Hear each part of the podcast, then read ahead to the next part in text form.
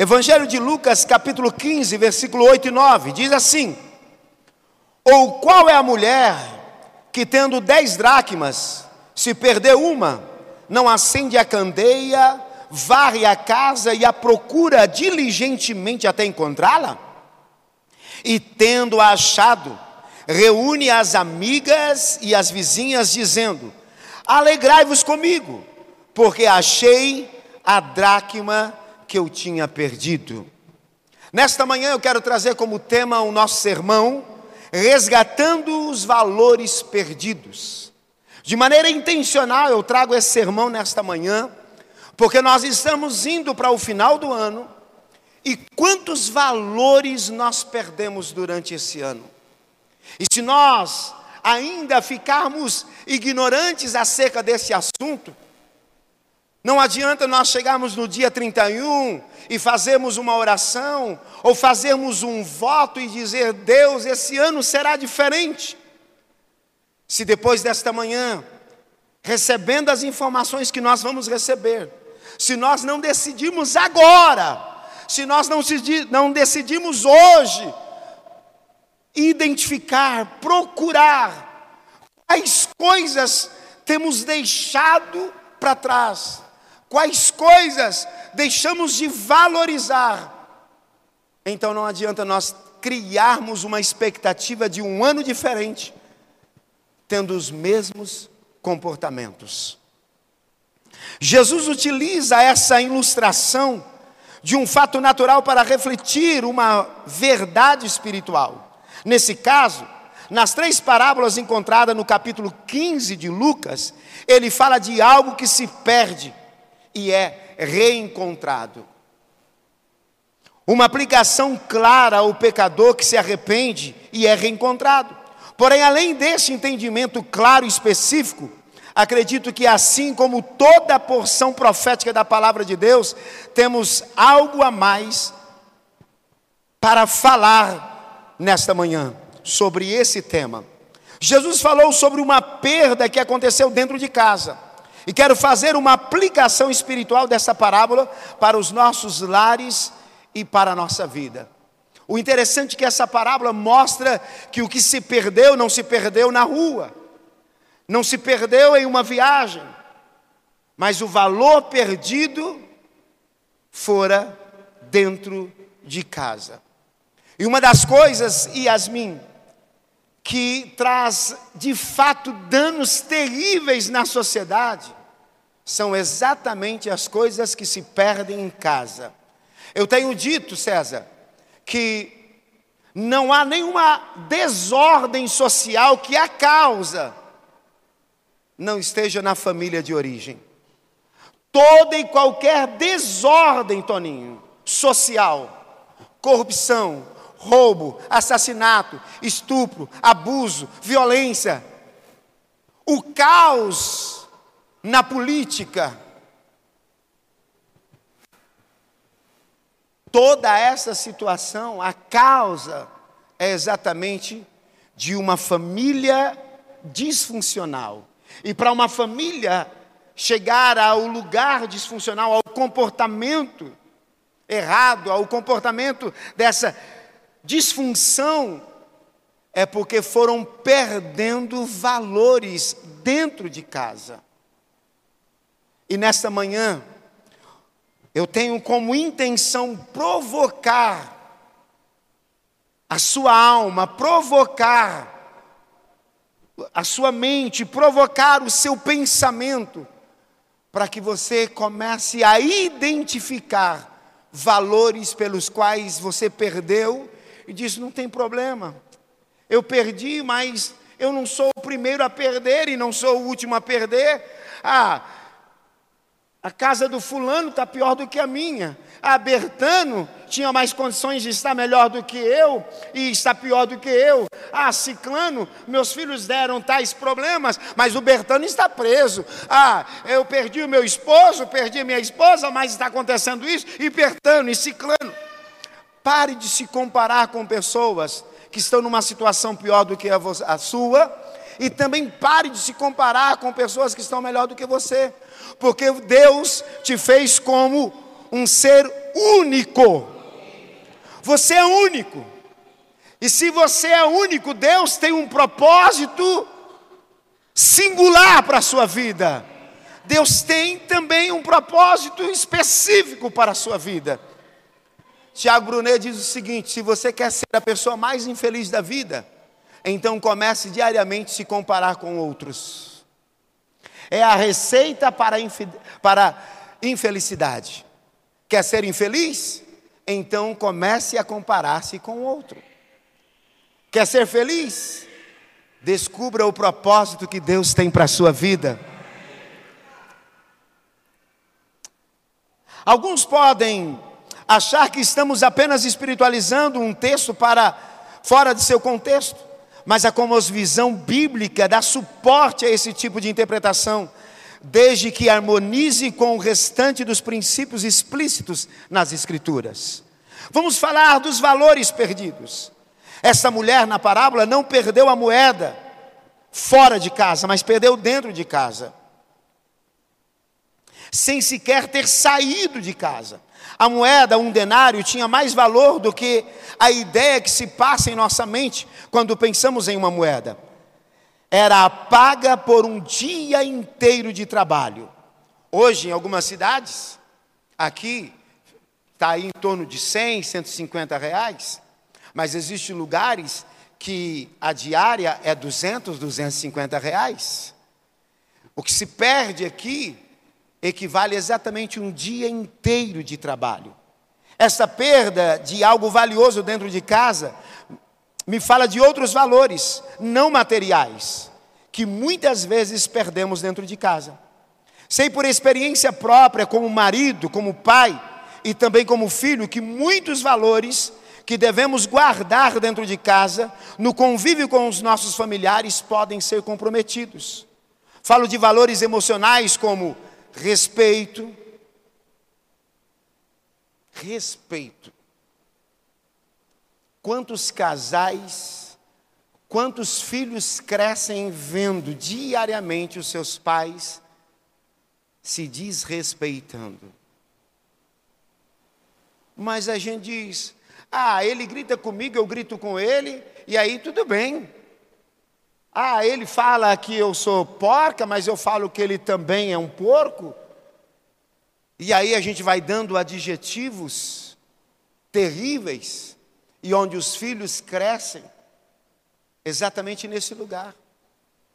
Talvez você não saiba, mas o útero de uma sociedade está exatamente dentro da sua casa. É ali que você vai gerar o comportamento social dos seus filhos. Então, esses valores emocionais, como o respeito, o carinho, meninos crescem, meninas crescem e estão fechados na fase adulta para relacionamentos, para afeto. Os mesmos se tornam pais, se tornam avós, e os filhos e os netos dizem: Ele nunca me pegou no colo, ele nunca me abraçou, nunca olhou nos meus olhos e diz: Eu te amo, você é a coisa mais importante da minha vida. Por quê? Porque alguém no passado perdeu exatamente esse valor emocional do carinho. Quantos filhos crescem sem nunca ter tido um abraço, sem nunca ter tido um momento onde a família para, porque hoje é o aniversário do fulano. A família para e alguma coisa ainda dentro da, do seu, da sua condição social, mas é um momento que se param, um momento que se cantam, um momento que tem uma comida diferente, alguma coisa diferente, por quê? Porque alguém importante da família está completando mais um ano de vida. Mas essas ações, os pais tendem a dizer: ah, isso eu nunca tive, para que fazer? Mas são valores que foram se perdendo. Ah, eu estou inteiro, ninguém tirou meu pedaço. Nunca tive um abraço, nunca. Estou aqui, ó, sou vencedor. Por lado de fora você é um baita de um vencedor, de uma baita de uma vencedora. Mas se você tivesse a ousadia, a coragem de acender a luz da sua alma, você iria perceber que você está debaixo de alguns escombros e você tem medo, tem insegurança e você se se doou tanto ao trabalho ou a conquistar para esconder as dores e as lacunas da sua alma. E sempre é tendencioso falar mais das conquistas, e sempre falar das conquistas para proteger esse lugar de dor, angústia, medo e desse sentimento que te perturba diariamente de que você nunca se sentiu pertencente a uma família.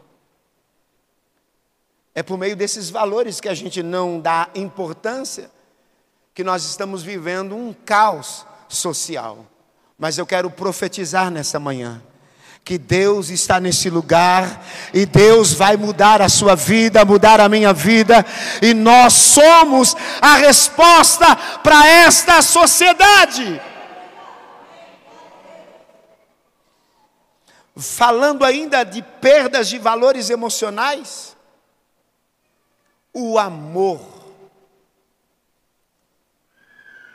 Quantos casais, quantas famílias estão sobrevivendo porque não existe ali amor. Quando eu falo em amor, falo mais do que ter respeito, ter carinho, ter afeto é a manifestação física, a manifestação do olhar, é a manifestação diária do quanto o outro é importante. Ainda que o outro fale, ainda que o outro tropece, ainda que o outro faça coisas que entristeçam o nosso coração e nos faz chorar, mas o que vai sair dos nossos lábios é: o pai não concorda, a mãe não concorda, o irmão não concorda, mas eu preciso te dizer: eu te amo e tudo que você está fazendo não combina com você, porque nós te amamos. A família tem recebido informações da sociedade de uma maneira tão intensa, eu posso dizer, que a família tem recebido uma enxurrada de informações tão erradas, tão danosas para o núcleo familiar, que os pais têm revelado o amor por meio da sua palavra aos filhos, ou o esposo à esposa, a esposa ao esposo, a partir da performance a partir dos acertos. Mas amor, irmã Zumira, não se manifesta a partir dos acertos. Amor, na verdade, se manifesta a partir das fragilidades. A manifestação do amor é a partir de uma queda. É interessante que nós não temos problema em pegar uma criança que tropeçou e levantá-la e logo perguntar: está machucado? E quando ela está chorando, talvez por susto, por medo, e de repente nem doeu, mas se sentiu desprotegido ao tropeçar. O papai, a mamãe, inclusive pessoas nem tão próximas, mas porque a cultura ensina que o menor precisa de cuidado. Isso, na verdade, é até um princípio bíblico. O menor precisa de cuidado. O fragilizado precisa ser protegido. Mas quem disse que um adulto, ao tropeçar, ele não, se, não está completamente fragilizado? Quem disse para você que um adulto, ao, ao, tropeçar, e ao tropeçar exatamente nas regras pelas quais você impôs a ele, quem disse que quando ele tropeça ele não está fragilizado? que ele não precisa exatamente desse cuidado de ir até ele, levantá-lo, abraçá-lo e perguntar: está doendo? O que, que foi? Posso ajudar? Mas quando as pessoas tropeçam exatamente nas regras pelas quais nós impomos para se tornar amigos, para fazer parte da família, o que a gente faz? A gente diz: não tropeçou, não caiu? Então levante sozinho. E aí, algumas vezes, irmão José, a gente ainda declara: Eu sou evangélico, tá bom? Mas eu acredito que não é isso que Cristo espera da gente. Vocês estão aí? Digam amém. Amor, amor é isso. Paciência. Acredito que um dos valores que nós temos perdidos demais, no lugar que Deus disse que seria o céu na terra e nós o chamamos de lá, o lugar que Deus quer que os seres humanos chamam de céu na terra, e nós o conhecemos como lá. O valor, César, da paciência foi perdido. O esposo suporta pressão do patrão, pressão dos amigos. A esposa vai para o trabalho e lá suporta pressões terríveis. E lá ele exerce esse valor tão importante no relacionamento social.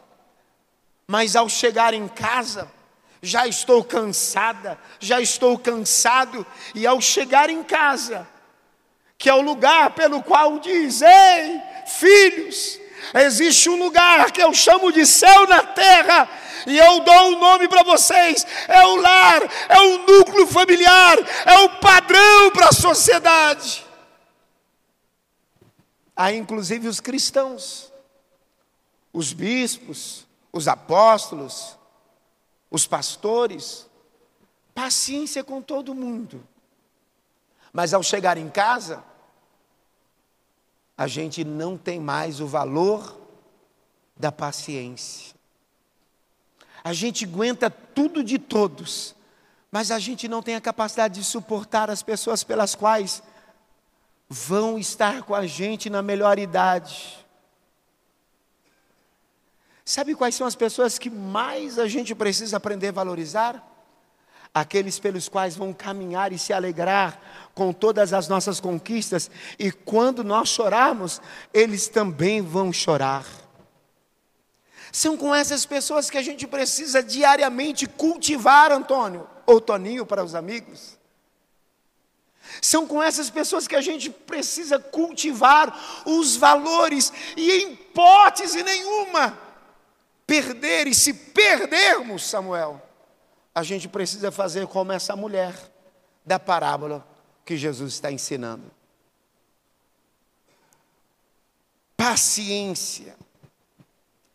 Quantos que estão aqui já perderam a paciência com seus pais, com seu cônjuge, com seus filhos, com seus avós? Já pensou, Ícaro, você perder a paciência com seu avô? Não acredito, Ícaro. Paciência. Compreensão. A gente compreende o amigo e dá uma força, uma, uma palavra de ânimo. Dá ou não dá, Luciana?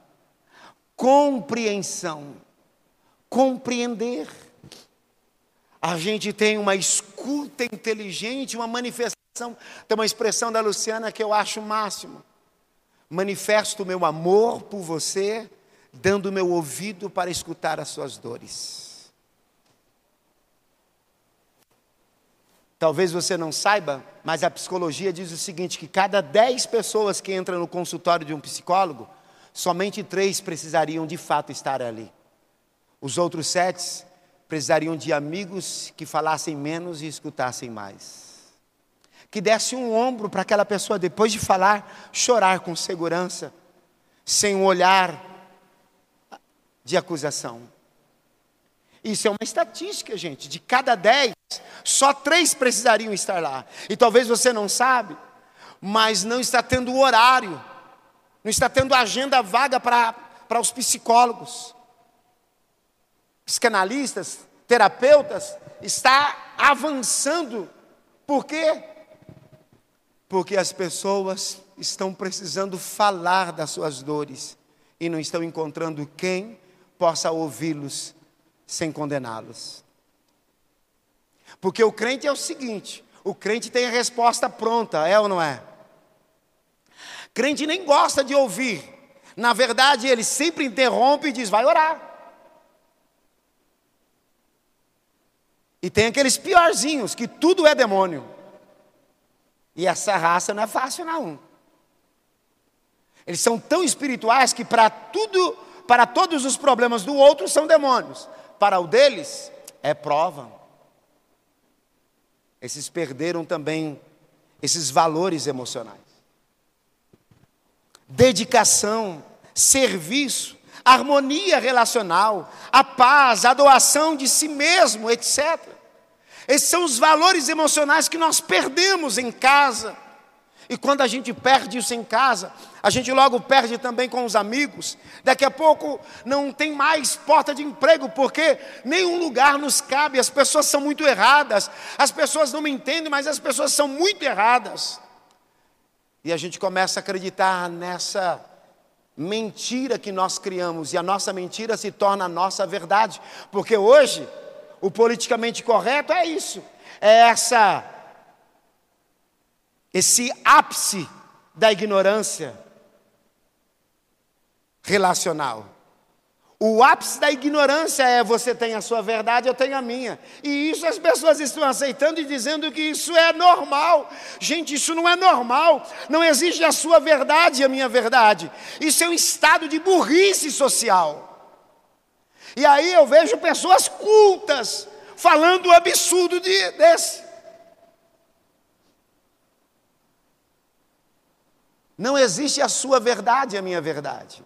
Existe a sua compreensão do assunto e a minha compreensão do assunto. E a sua compreensão do assunto e a minha compreensão do assunto precisa buscar uma verdade para o assunto. Vocês entenderam? Digo amém. Por favor, gente. Existem algumas coisas, Paulo Henrique, que eu digo assim, não combina com os crentes dessa igreja. Fé não combina com irresponsabilidade, amém? Como o evangelho não combina com a ignorância. Ser cristãos da igreja aqui Manhã Gloriosa na sede, tem um monte de coisas que não combinam com você. Não é que a massa fala que seja uma verdade ou que esteja certo. Vocês estão aí, digam amém. Falo também de valores espirituais como oração diária. Filhos que crescem nunca vêem os seus pais orarem, a não ser na igreja. Devocional, leitura, gente. Tem aqui o meu filho de 29 anos, outro de 25. Eles cresceram vendo eu tendo tempo de oração e leitura. Leitura. Esse ano o Tiago bateu o recorde, né? Leu 18 livros. Parabéns. Eu vou fazer um check-up lá, ver quantos livros que eu li. Estou indo para o ano que vem, já comprei uma série de livros. Acabei de ler um agora que o César e a Jane me deram, né? Agora vou começar um outro que eles também me deram. Fiz uma compra de livros agora. Vai chegar dia 15 de janeiro, está previsto isso, 14 ou 15 de janeiro, porque eu propus um tempo maior de jejum. 2023 vai ser o período de maior jejum de todos os meus 32 anos de pastoreio. O período mais intenso de jejum de todo o meu pastoreio vai ser 2023. Estou 2022, de setembro para cá eu li o o, a cultura do jejum. Então, estou preparando o meu corpo e preparando uh, o, o meu emocional. Fiz uma bateria de exame. Vou amanhã levar no, no médico e vou me organizar de maneira cuidadosa para eu ir para essa prática do jejum. Coloquei já também na minha listinha de prioridade. É no mínimo dois livros mês de leitura. Dois livros mês, no mínimo. O que, você está pensando para 2023? Quais coisas nós vamos corrigir? Qual é a rota que nós vamos corrigir? devocional. Verbalizar, ou como diz o pastor Tiago, a fé falada. A fé falada, que também são valores que nós perdemos. Os filhos veem um problema, a esposa vê um problema, o esposo vê um problema, que, que eu posso manifestar um valor espiritual, eu posso falar a fé, ou a fé falada. Ó, oh, nós temos um problema, nós temos uma dificuldade, mas nós temos a palavra de Deus ao nosso favor, nós temos o Deus da palavra ao nosso favor. Amém, gente? O temor de Deus é outro valor.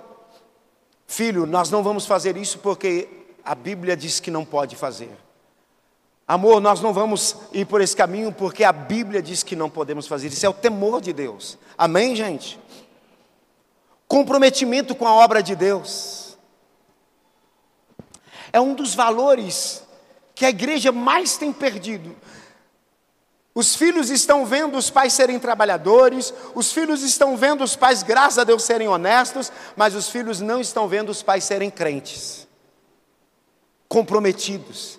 Os filhos estão crescendo sem ver o pai e a mãe diz, declarar de maneira cultural, é, é, cultural: olha, tal dia a oração, nós vamos para a oração. Olha, tal dia o culto fé, nós vamos para o culto fé. Olha, tal dia o culto da ceia, nós vamos para a ceia. Olha, o pai recebe X, a mãe recebe X, e aqui é o dízimo.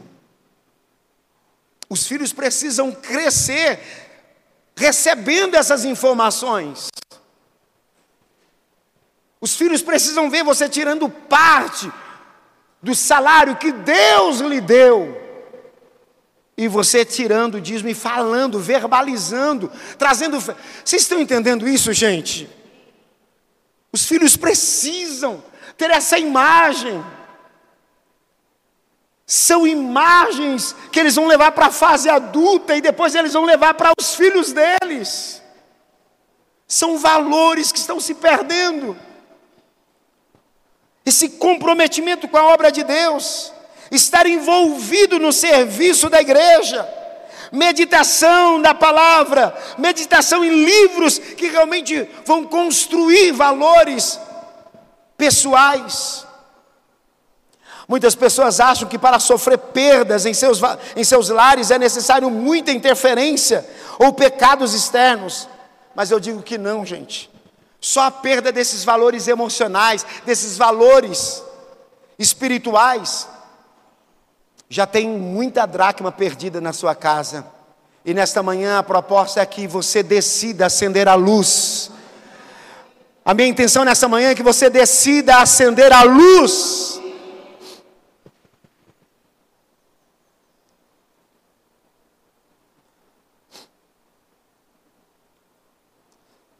O texto sagrado revela que a mulher acende a candeia. Ela buscou mais luz porque não havia ali luz. Estava escura a casa, então ela abre as janelas e ela diz: Eu preciso acender a luz. Deixa eu falar algo. A Bíblia diz que Jesus é a luz do mundo, amém? Mas você percebe que não é Jesus indo lá, a parábola mostra claramente que a decisão da mulher, a mulher acende a luz, é eu e você que precisamos declarar: Jesus, venha para minha casa, Jesus, venha para minha vida, Jesus, venha para minha família, Jesus, eu quero que a tua palavra traga luz nas áreas escuras da minha vida.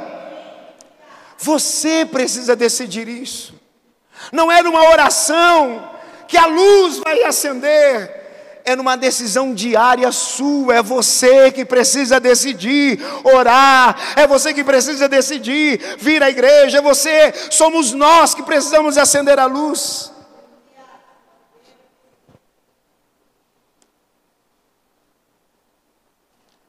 Depois o texto mostra, e para acender a luz, gente, Salmo 119, versículo 5 diz: Lâmpada para os meus pés e a tua palavra e luz para o meu caminho. Depois a mulher ela varre a casa. A sujeira que estava naquele chão podia esconder a moeda. Quantas sujeiras, mentira, omissão, canseira. Depois de ter trazido a luz, ela decide: vou varrer, vou tirar a sujeira, eu vou encontrar a moeda. e o interessante que o terceiro passo, ela procura com diligência. Aquela mulher procurou com diligência o seu valor perdido. Tem crente que chora no apelo, mas depois não há não dá mais nenhum passo para alcançar aquilo que perdeu em sua vida espiritual ou familiar.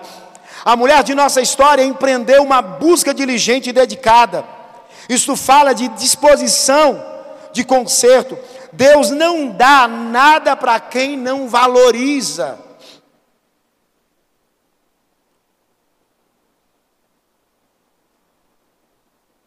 E o texto termina dizendo o quarto passo dessa mulher até encontrar. A mulher não apenas foi diligente, como também foi perseverante. A parábola nos revela que ela não parou de buscar enquanto não encontrou aquilo que havia perdido. Enquanto a diligência tem a ver com a qualidade da busca, a perseverança tem a ver com a duração da busca. Nós precisamos ser diligente e perseverante.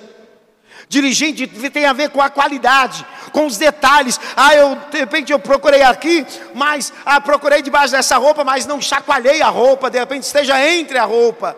Qualidade. Perseverança tem a ver com o tempo da busca. Tem gente que começa e logo para. Tem gente que começa e logo para. Vamos lá, vamos terminar.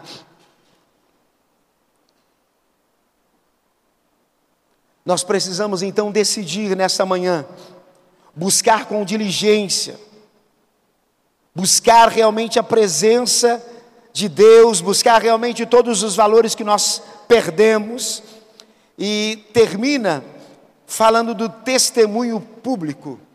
Ela encontra a moeda ou a dracma, e ela se alegra e logo ela chama as amigas e os vizinhos e diz: Vamos nos alegrar, porque eu tinha perdido a minha dracma dentro de casa, mas eu acendi a luz, eu varri, busquei com diligência e encontrei, porque eu fui perseverante. Agora eu quero me alegrar com vocês. Vocês não sabiam que eu tinha perdido, mas eu quero que vocês saibam que eu encontrei. Sabe uma coisa que então o pastor Tiago começou já na sexta-feira? Nós precisamos ser uma igreja que aprenda a testemunhar, tanto aqui como lá fora. Essa parábola mostra valores perdidos, uma decisão para encontrar e quais foram os passos: acender a luz, varrer, procurar com diligência, com perseverança e depois que encontrar, comunicar, alegrar-se, anunciar, proclamar o evangelho recebido não proclamado, você está pecando contra o evangelho. Feche os seus olhos, por favor. Pai, muito obrigado por esta manhã. Nós queremos, Pai, colocar em prática esta palavra. Quero que o Espírito Santo nesta manhã faça cada homem e mulher perceber valores que foram perdidos, porque, aquilo que nós identificarmos nós podemos mudar, mas áreas pelas quais nós não identificarmos, nós não vamos mudar. Espírito de Deus mostra a cada homem, a cada mulher, valores que foram perdidos, valores emocionais, como respeito, carinho, afeto, companheirismo, ajuda, compreensão. Senhor Deus, valores espirituais que nós perdemos como oração diária, leitura bíblica, comprometimento com a tua obra, serviço na igreja. Senhor Deus, revela-nos nesta manhã quais valores que nós perdemos. E nós queremos decidir acender a luz, queremos colocar a tua palavra em toda a nossa vida, em toda a nossa casa porque lâmpada para os nossos pés é a tua palavra, luz e eu posso, Deus, parafrasear: luz para minha casa é a tua palavra, luz para minha família é a tua palavra. Nós queremos, Deus, trazer a tua palavra para todas as áreas da nossa família. Senhor, nós queremos, ó Pai, identificar os valores perdidos.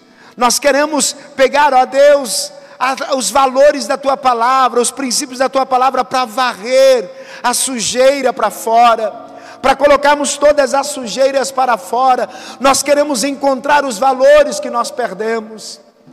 Nós vamos, ó Deus, ser diligentes, nós vamos ser perseverantes, e ao encontrarmos, nós vamos testemunhar.